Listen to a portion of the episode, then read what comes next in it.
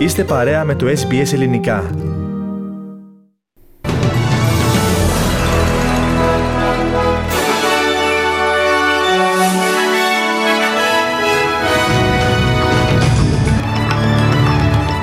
Αντιμέτωπη με την ενεργειακή κρίση και τις υψηλές τιμές στο ηλεκτρικό και το αέριο, η νέα κυβέρνηση. Στήριξη Ελλάδας από Γερμανία και Ηνωμένες Πολιτείες στις προκλητικές δηλώσεις και θέσεις της Τουρκίας και...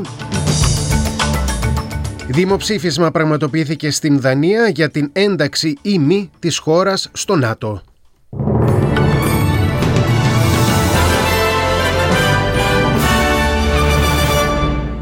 Ξεκινάμε κυρίες και κύριοι με ειδήσεις από τον Αυστραλιανό χώρο. Ο Υπουργός Κλιματικής Αλλαγής και Ενέργειας, Chris Bowen, συναντήθηκε με τους πρώην επικεφαλείς σε υπηρεσίες εκτάκτων αναγκών, οι οποίοι κατηγόρησαν τον Σκοτ Μόρισον, τον πρώην Ομοσπονδιακό Πρωθυπουργό, ότι αρνήθηκε να, να συναντηθεί μαζί τους πριν από το μαύρο καλοκαίρι του 2019-2020.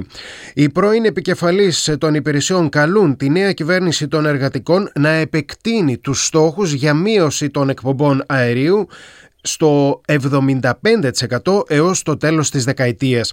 Εν τω μεταξύ, η ανατολική ακτή της Αυστραλίας αντιμετωπίζει έλλειψη φυσικού αερίου και ηλεκτρικού ρεύματος, με τις τιμές της ενέργειας να εκτοξεύονται και τις εταιρείες πώλησης να αγωνίζονται να καλύψουν την αυξημένη ζήτηση. Έκτακτη συνέντευξη τύπου έδωσε σήμερα ο Υπουργός Chris Bowen. I don't hold the former government accountable for any particular element of the crises we are facing, the situation, the very serious situation we are facing. I do say this though, the former government's nine years of denial and delay, their 20 Ο κύριος Μπόιν κατηγόρησε την προηγούμενη κυβέρνηση των φιλελευθέρων για χάος στην ενεργειακή πολιτική που άσκησε την προηγούμενη δεκαετία. Η Υπουργός Εξωτερικών Πένι Wong μετά την ορκομοσία της νέας κυβέρνησης ε, χθες επέστρεψε στον Ειρηνικό και ανακοίνωσε συνεργασία της Αυστραλίας με τα νησιά Σαμόα. Η κυρία Wong επένεσε την πρωθυπουργό της ε, χώρας Φιάμε Ναόμι Ματάφα για τη στάση που κράτησε η χώρα της στη διάρκεια των συνομιλιών για την αμφιλεγόμενη Συμφωνία Εμπορίου και Ασφαλείας ανάμεσα στην Κίνα και σε χώρες του Ειρηνικού.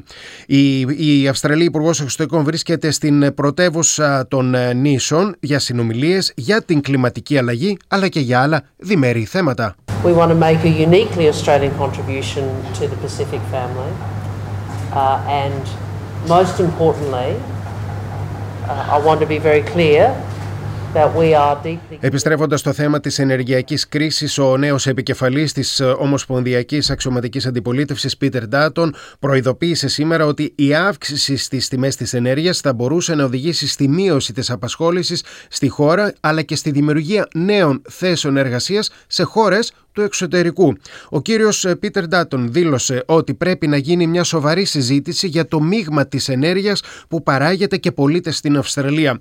Τόνισε ότι δεν υπάρχει ακόμα η τεχνολογία για την μετάβαση της χώρας μας αποκλειστικά σε ανανεώσιμες πηγές ενέργειας. Ο κύριος Ντάτον μιλώντας στον ιδιωτικό ραδιοφωνικό σταθμό του GP του Σίδνεϊ είπε ότι η Ομοσπονδιακή Κυβέρνηση πρέπει να δράσει άμεσα όσον αφορά στα, στα θέματα της ενέργειας. You know, Anthony Albanese has to explain properly to the Australian people what, what it is he's proposing here, because I think prices mm. will go up and, and, and jobs will go offshore, because if businesses can't get uh, assurances around electricity supply, and if there are Ο Πρωθυπουργός της Βικτόριας, Ντάνιελ Άντρους, υπέβαλε έτοιμα στο Ομοσπονδιακό Εργατικό Κόμμα να παρέμβει για να επιληθούν τα εσωκομματικά ζητήματα στο παράρτημα της Βικτόριας του κόμματος του οποίου ηγείται. Ο κύριος Άντριου έστειλε επιστολή στον γραμματέα των Ομοσπονδιακών Εργατικών, Πολ Έριξον, για να λάβει θέση στην εσωκομματική διαδικασία για την επιλογή υποψηφίων στις ε, πολιτιακές εκλογές που θα διεξαχθούν τον ερχόμενο Νοέμβριο. Επιπλέον, ο κύριος Άντριου συζητά την αναστολή του συνεδρίου του Εργατικού Κόμματος της Βικτόριας για μετά τις πολιτικές εκλογές.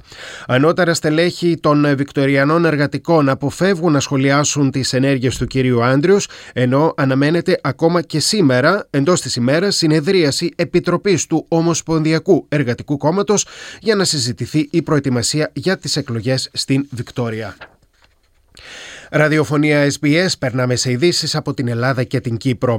Φρένο στην τουρκική προσπάθεια για την αμφισβήτηση της κυριαρχίας των ελληνικών νησιών ε, προσπαθεί να βάλει και το Αμερικανικό Υπουργείο Εξωτερικών.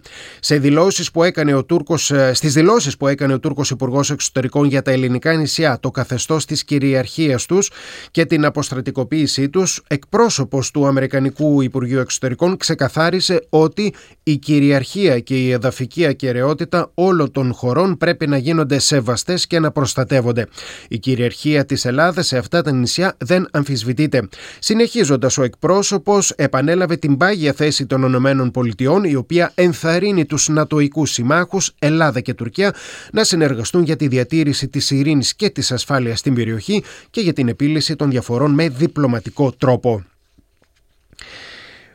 Ο σεβασμός της εδαφικής ακαιρεότητας, της εθνικής κυριαρχίας και της ανεξαρτησίας όλων των κρατών, όπως επίσης και η αποφυγή χρήσης ή απειλής χρήσης βίας στις διεθνείς σχέσεις, αποτελούν θεμελιώδεις αρχές του διεθνούς δικαίου και αμετακίνητους πυλώνες της εξωτερικής μας πολιτικής.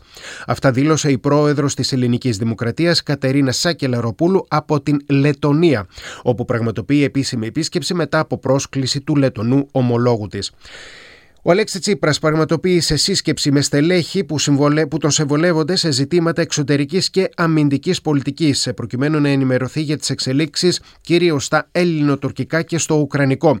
Σε συνέντευξή του στην ιστοσελίδα Newsbomb και στην δημοσιογράφο Όλγα Τρέμι, ο αρχηγός του ΣΥΡΙΖΑ επιτέθηκε στον Πρωθυπουργό Κυριάκο Μητσοτάκη για την ε, διαχείριση της εξωτερικής πολιτικής της χώρας μας.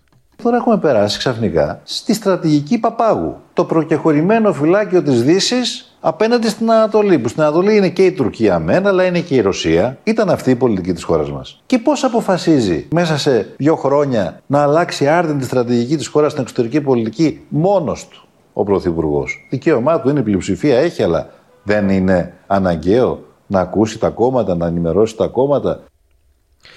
Αλωνίζουν οι διακινητές ε, μεταφέροντας κατά δεκάδες καθημερινά μετανάστες στην Κύπρο κυρίως μέσω των κατεχομένων.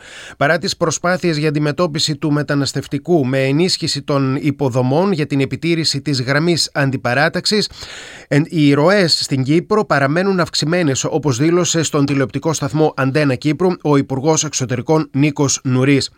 Πρωτίστως μέσω της Τουρκίας όπως είπε που εργαλειοποιεί συστηματικά το μεταναστευτικό.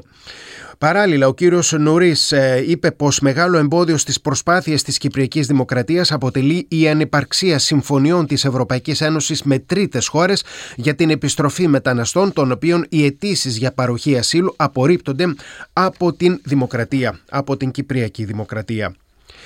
Στο διεθνή χώρο τώρα αυξάνεται η ανησυχία στο μέτωπο του πολέμου της Ουκρανίας καθώς η Ρωσία δεν αφήνει αναπάντητη την, την απόφαση των ΗΠΑ να εξοπλίσουν με προηγμένα πυραυλικά συστήματα το Κίεβο. Το Υπουργείο Άμυνας ανακοίνωσε την έναρξη στρατιωτικών ασκήσεων των λεγόμενων στρατηγικών πυραυλικών δυνάμεων της Ρωσίας, δηλαδή των, πυρανικών, των πυρηνικών πυραυλικών στρατευμάτων. Οι ασκήσεις περιλαμβάνουν διεπηρετικούς βαλιστικούς πυράβλους, ενώ ο Ρώσος Ρωσικό στρατό αναφέρει ότι στις ασκήσεις, ε, οι ασκήσεις πραγματοποιούνται στην περιοχή Ιβάνοβο κοντά στη Μόσχα. Οι Ηνωμένες Πολιτείες επιχείρησαν να φανούν καθησυχαστικές, σημειώνοντας ότι έχουν διαβεβαιώσεις από το Κίεβο ότι οι πύραυλοι αυτοί δεν θα χρησιμοποιηθούν για να πλήξουν στόχους στο ρωσικό έδαφος. Τρεις μήνες μετά την εισβολή της Ρωσίας στην Ουκρανία, η πλειοψηφία των Δανών, σχεδόν το 67%, τάχθηκε χθες Τετάρτη υπέρ της ένταξης στην κοινή αμυντική πολιτική της Ευρωπαϊκής Ένωσης, σύμφωνα με την σχεδόν ολοκληρωμένη καταμέτρηση. Η νίκη του ναι στο δημοψήφισμα που διεξήχθη στην Δανία ε, καταγράφεται μετά την υποβολή των ετοιμάτων της Φινλανδίας και της Σουηδίας να ενταχθούν στο ΝΑΤΟ, καθώς η ένοπλη σύραξη στην Ουκρανία οθεί πολλές ευρωπαϊκές χώρες να αλλάξουν άρδιν την αμυντική πολιτική τους.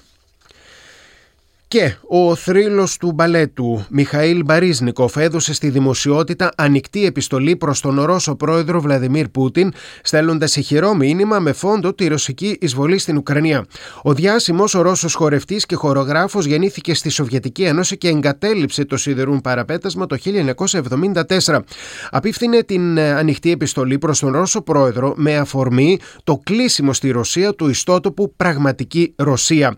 Ο κύριος Μπαρίσνικοφ είναι ένας από τους συνειδητές του ιστότοπου και κατηγορεί τον κύριο Πούτιν ότι ζει σε έναν κόσμο του φόβου, ο οποίος, όπως ανέφερε ο μεγάλος χορευτής, αν δεν αφυπνιστεί, θα πεθάνει από τους ίδιους του τους φόβους.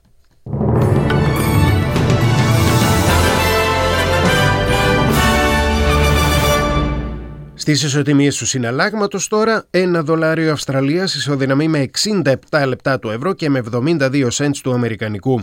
Στα αθλητικά, για πρώτη φορά στην καριέρα του, ο Νορβηγός Κάσπερ Ρουντ βρίσκεται σε ημιτελική φάση σε διοργάνωση Grand Slam, αφού επικράτησε του Δανού Χόλγκερ Ρούνε με 2-1 σετ στο Ρολάν Με 3-1 σετ, με συγχωρείτε, στο Ρολάν Ο 33χρονο Κοράτη Μάριν Τσίλιτς λύγησε τον 25χρονο Ρώσο Ανδρέη Ρούμπλεφ με 3-2 σετ σε 4 ώρες και 10 λεπτά και πέρασε για πρώτη φορά στα ημετελικά της διοργάνωσης.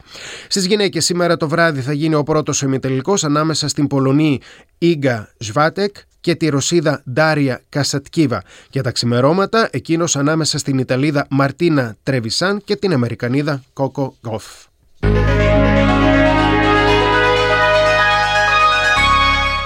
Και στην πρόγνωση του καιρού για αύριο Παρασκευή αρχικά στην Αυστραλία στο Σίδνεϊ λίγες βροχές 9 έως 18. Στη Μελβούρνη άστατος ο καιρός 7 έως 12. Στην Καμπέρα βροχές από 0 έως 10 βαθμοί Κελσίου.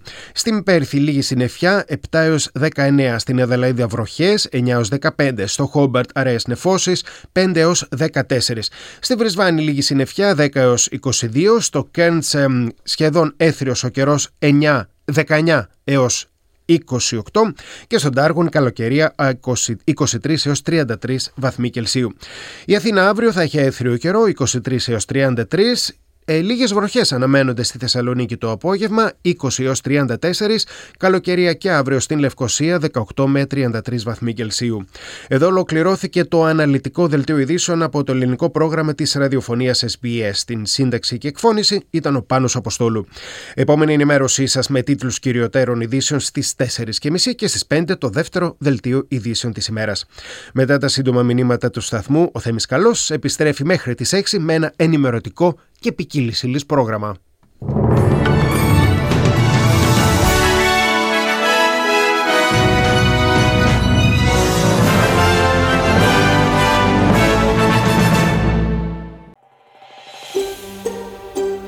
Θέλετε να ακούσετε περισσότερες ιστορίες σαν και αυτήν; Ακούστε στο Apple Podcast, στο Google Podcast, στο Spotify ή οπουδήποτε ακούτε podcast.